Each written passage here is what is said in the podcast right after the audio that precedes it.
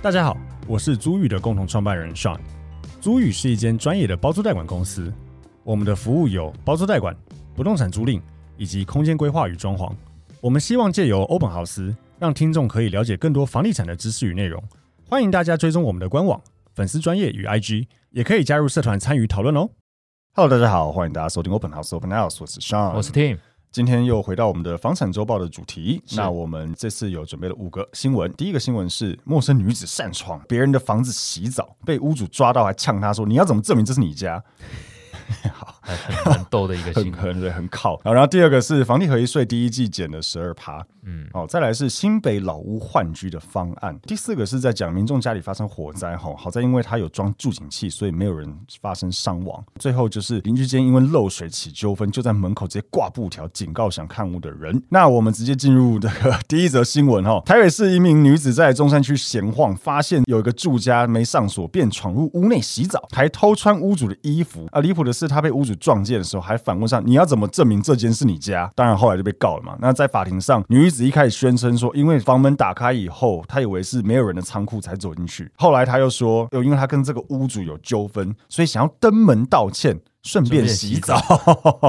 但屋主说他根本不认识她了啊，所以后来女子就被这个加重窃盗罪判刑六个月有期徒刑。是非常感谢这位女子贡献这么有趣的新对，闻给。我跟你讲，我们昨天我们有上那个人资课程，然后那人资课程里面有个老师说，我们要常常感谢别人，所以我们在此特别感谢这位女子贡献这则有趣的很新荒闻。谬的新闻，对，谢谢你做哦了这件事情，很那。好玩是。跟大家科普一下啦。正常来说，任何的房子，就算门没有锁，那是人家权状范围内都不可以进去。没错，对，那更不要说你还去洗澡穿人家的衣服了。这当然就像他讲的，最后被告呃是家中窃盗嘛。那就算没有拿东西好了，也可以被告入侵民宅吧？对，因为你就算是真的要登门道歉，你也不能进去人家家对里啊，你要按门铃嘛，按门铃人再家让你进去，你才进去啊。对啊，所以这个是蛮荒谬，但实物上这个这么荒谬的事情，我觉得有一点雷同，是你常常出现在我们在服务的案件里面。如果你家在装潢，或者是你邻居在装潢的话，你一定会很好奇，想看看里面要变成什么样子。其实我家那时候就是，对啊，但如果你是屋主，邻居们根本没告知，直接进来，你一定超不爽。但是这种事情在台湾常常发生，超级常我们发几生乎每一场装潢都遇到，都会。大家要知道，我们装潢动辄一两个月快啊，啊，嗯慢的有的两三个月、三四个月，甚至更久的都有。那你屋主不可能每天都在那里嘛，你一定是师傅有来的时候，然后一阵子才去跟师傅验收这一期的进度。但是师傅也不可能随时随地都帮你把门窗关紧，因为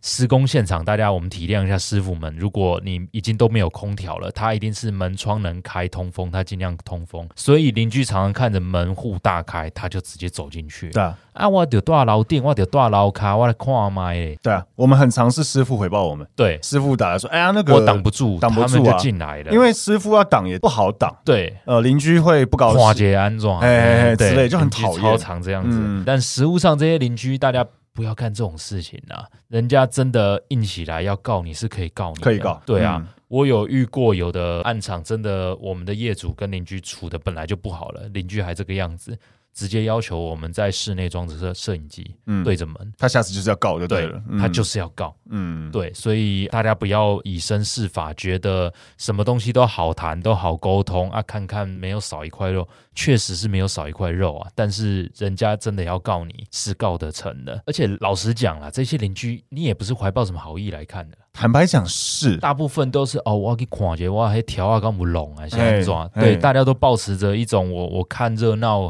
或者说会影响到我。对对嗯对，我们最近常遇到啊，拆的时候他觉得我们震到他的外墙瓷砖剥落、嗯 o k 我们帮他弄。嗯，结果后来又说，哎、我厨房也捧供了，嗯是你们造成的。敢关我屁事？靠背什么都我嗯。 嗯们，嗯嗯，对，超常有这种邻居的啊，所以他就特别爱进来看，我们上次大安路有个装潢厂也是，我记得对门就是也是说什么震到它漏水还是什么，还是震到他厕所天花板有状况，啊好像然后是要我好像们是帮他重做厕所天花板，他就凹我们师傅说要帮他重做天厕所对天花板。对，就我觉得很常遇到这种事情。对，所以大家第一是呃不要闯人的家里，然后第二是大家如果室内有装修，只要动的工程有比较大一点，你都去申请试装执照。啊，当然，当对然，，相对的，你就也不会被邻居来去威胁或恐吓什么有的没有的。你知道那个，我看他讲洗澡这件事情，我想到其实以前有一些中介，嗯嗯，也会就是我我没有要表我们自己自自己对都是中介人员，但是有一些中介人员真的会跑嗯早期啊去恶劣一点的，会跑到一些空屋里面去住啊，或睡觉啊、干嘛的住啊之对类的，这对是有啦。对，不要这样子，哦，对被抓到真的很严重，是哦，不要就不要干这种事对， ，OK，所以呃呼吁大家，好嗯，那再来第二则新闻是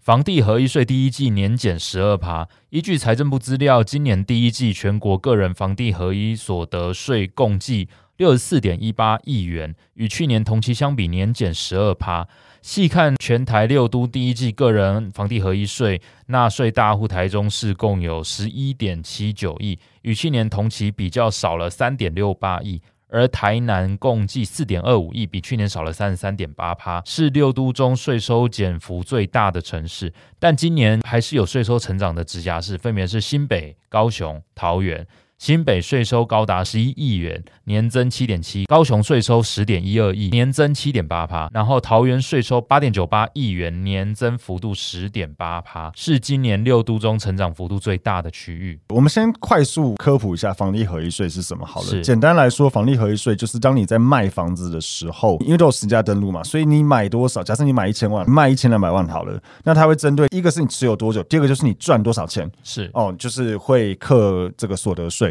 对。那如果你没有赚钱的话，比如说你买一千万卖一千，或甚至卖不到一千，那其实你是不用缴房地合一税的。嗯 OK，这个快速跟大家讲一下。是纯粹以这样的数字，我个人我会去判断说，因为过去这两年又涨了一波嘛，但这一波的行情，呃，老实说，除了双北以外的县市，他们涨的幅度是大的，大很多。嗯基期，因为当初的基期比较低嘛，对，就拿我家人五六年前在中路买二十几万一平，现在同社区要到三十五万，嗯它在等桃于园涨中路了，对，它等于涨了百分之五十。嗯，那涨了五十，当然你现在卖的话，你的基期跟这个涨幅，课税就是课这中间的价差嘛，嗯嗯，所以相对来说，它课税的金额就会高。但如果当时同一个时间点在台北买一个七八十万的华夏好了，你现在可能了不起也涨到八九十万，但你也都是十出头趴的涨幅，你不会像外县市一次涨个五十几趴，甚至我听过几乎涨快一倍的也有。嗯嗯嗯嗯，有啊，台台南啊，对啊，对啊，因为房地合一税就是在课这个涨幅的价差嘛，嗯，所以它的数据呈现出来，反而是双倍以外的县市，它的增幅是多的，就算交易量有下滑。我看到的状况是这样，就是房市的整个交易量确实跟去年同期比，因为我们之前的集数也有讲到嘛，它是整体是下跌的，对对。但为什么房地合一税有些地方涨，有些地方跌？我觉得第一个重点是台南跟台中，嗯尤其台南下跌非常多，将近三十四趴。几个可能性，第一个可能性就是交易量下跌，对但我觉得第二个可能性是它房价已经没有涨幅了。对，甚至已经有下跌。因为我刚刚有提到嘛，房地合一税的重要的逻辑是你要有赚钱，你卖房子有赚钱，你才要缴。才要缴、啊。对，如果你没有赚钱，你不用缴。所以你看台南下跌这么多，会不会代表说他刻到房地合一税的这些人，有一大部分是卖掉是没有赚钱的，是所以他刻不到这个税，对所以才差那么多。但是你看哦，像新北市或是桃园好，桃园增加最多，对那会不会是代表说这些区域虽然交易量下跌，可是因为它的涨幅还是有在，对所以即便是下跌的交易量，它还是刻得到房地合一。嗯尤其是桃园市年增幅的房地合一税最多，是不是代表说可能它的涨幅真的有比较出来？比较多再加上它的交易量相对虽然是下跌，但它还是有交易量存在，是啊，所以它还是刻得到。这些钱，桃园它给我感觉有点点像，你要说下个新新北市的状态，这样讲也有点不太准就确。是台北移出的人口流入比较多。对，我觉得这是一个常态的现象，就是为什么台北市交易量有时候蛮容易冻结，然后买方很容易外流，包括我们很多对中介朋友都跟我们聊，就是因为很多外面的区域，就台北市精华区以外的区域，它其实一来公共建设啊，或是生活机能越来越好。对我们前面也有讲到生活机能的指标嘛，是很多地方都开始有很好的生活机能，而且重点是房子又比较新，又然后又房子又大比较便宜，对啊，对，社区基地又大，基地大。像我们最近去桃园或去台中看，那社区基地跟超台北赞的不太能比，对对，所以很多人有可能就因此而外流到这些区。那当这些人外流到这些区的时候，其实我觉得这些地方的价格，它如果是真的刚性需求所造成的涨幅，而不是炒出来的，嗯，其实我觉得它价格有可能会真的回不去。有可能啊、你说现在桃园要买到新房子二十几万，应该在。很难啊、应该很难了吧？超难的不管是青浦中路、艺文特区，只要是比较新的的房子这种从化区应该都没有了，没有但之前是有的，对啊，之对前啊，很多之前是有。那你看，像台南或高雄，可能在炒一些那种台积电的话题等等，被炒作出来的价格就很容易发生，就是崩回去崩回去，就是泡沫的问题对，泡沫会破掉啊。所以我觉得这个是我们看到这个新闻我们的一些看法啦。是嗯，好，那再来就是第三则新闻，我觉得这个很有趣哈、为了解决高龄化社会中的老宅困扰人的双老现象，啊，新北市政府寄出了老屋换居的方案哈、那他这边有写哦，让年满六十五岁以上的长辈或身障朋友，只要在新北市持有一户无电梯老宅，并且符合相关的资格，就能申请新北高龄友善换居方案，啊，有机会从楼梯的老公寓换到电梯的社宅大楼。政府也会把这个老屋哦，以低于市场租金的行情哈、哦，提供给需要的青年族群入住。简单来说，就是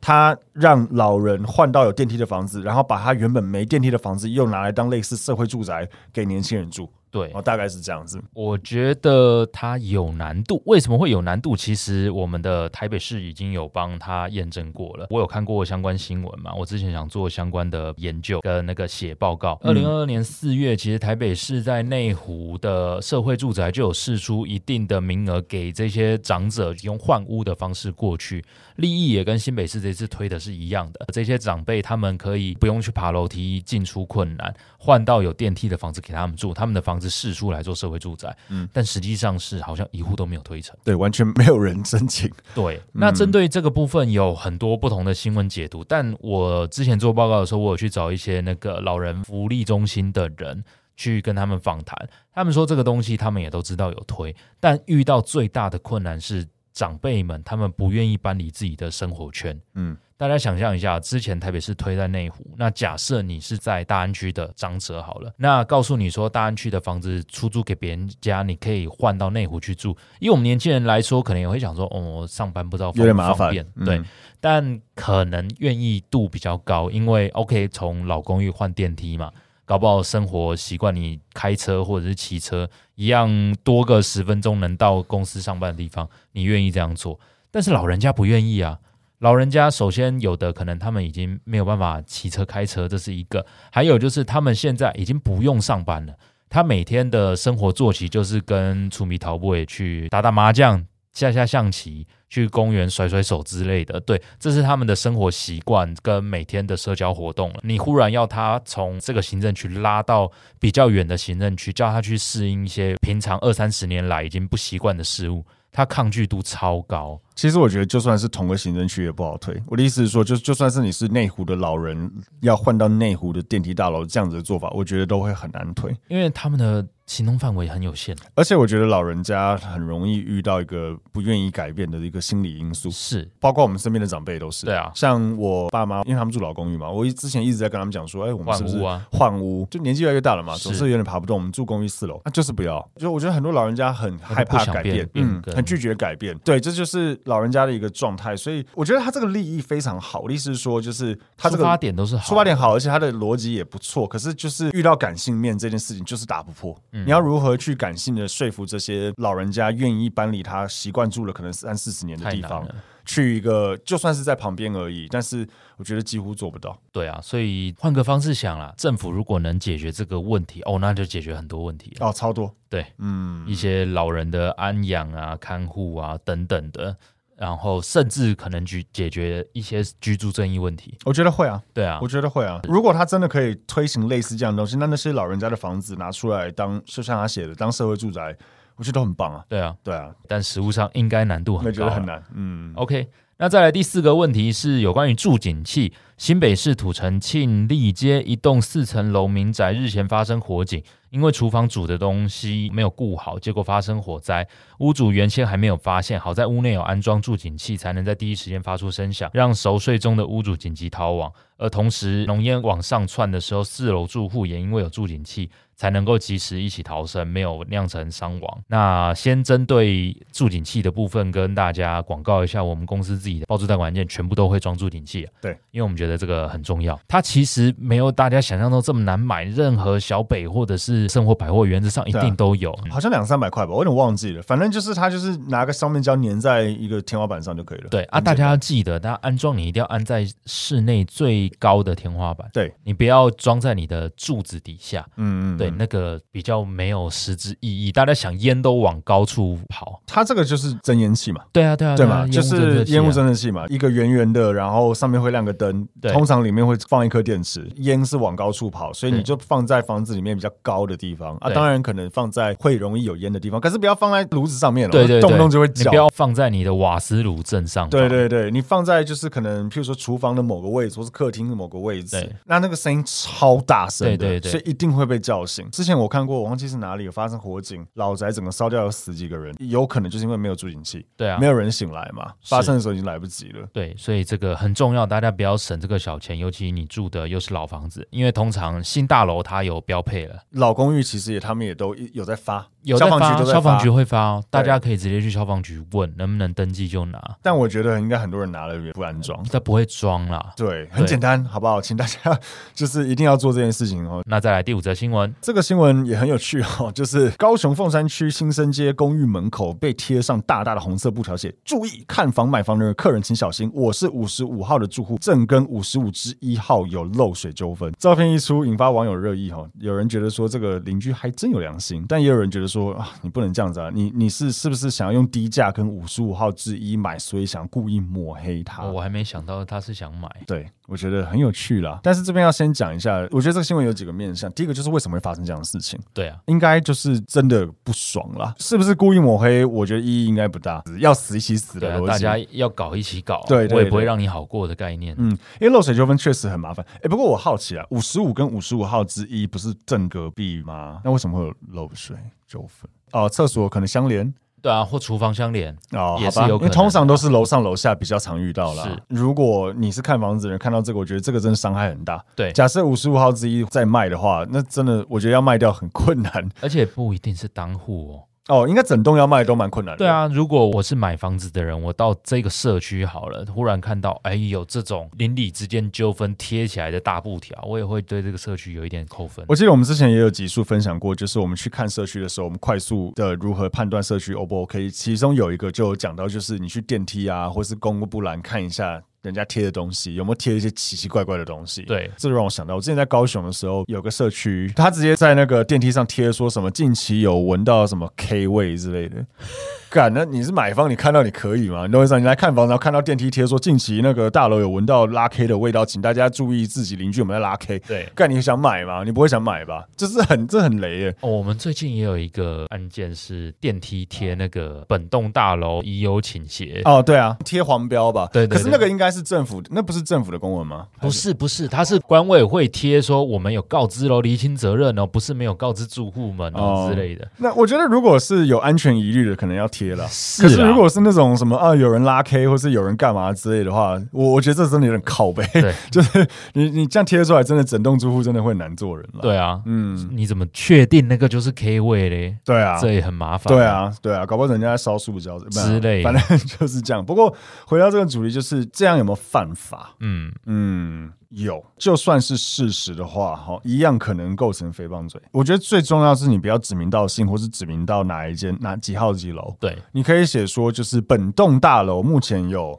漏水纠纷，正在处理中。对，啊，这样子你没有讲什么啊、对，或者是、嗯呃，我五十五号跟五十五号之一诉讼中，对，这样可能嗯这个是也还好事实对，这样也对可能还好。像呃，仁爱路三段有一栋，我应该有些听众知道，在地堡附近有一栋外观贴很多白布条，说本栋是那个海沙屋。我记得那个条布条上面还写出什么，请那个看房子，不管是好像买房或租屋的人，怎么都不要来买或对租，就直接写成这样子。可是你写这样也没有处罚、 对啊你叫人家不要来买，没有怎样啊。对对，但是如果你写几号几楼发生什么事情，那这件事情先不讲它有没有属实，但是你可能还要能举证嘛。你直接指名道姓，我觉得就不行了，就是不行。所以下次如果真的要搞，请你你就直接整栋搞掉就好了啦。对对对嗯对，你不要你不要指名指道名姓。道姓是真的麻烦啊了、没错，所以呃，这个是我们针对这个新闻的看法。是好，那这个就总结了我们呃这周的房地呃房产周报的新闻。我们的 Open House 每周一都会更新房产周报，好、让你掌握一下每周的房产大小事。是，那另外每周四更新的内容会是网络上一些热门的议题讨论，或是我们会请一些专业的房产相关人员做访谈。大家一定要追踪我们的脸书、IG 还有 YouTube 等社群，看贴文和影片。我们现在也有做 Shorts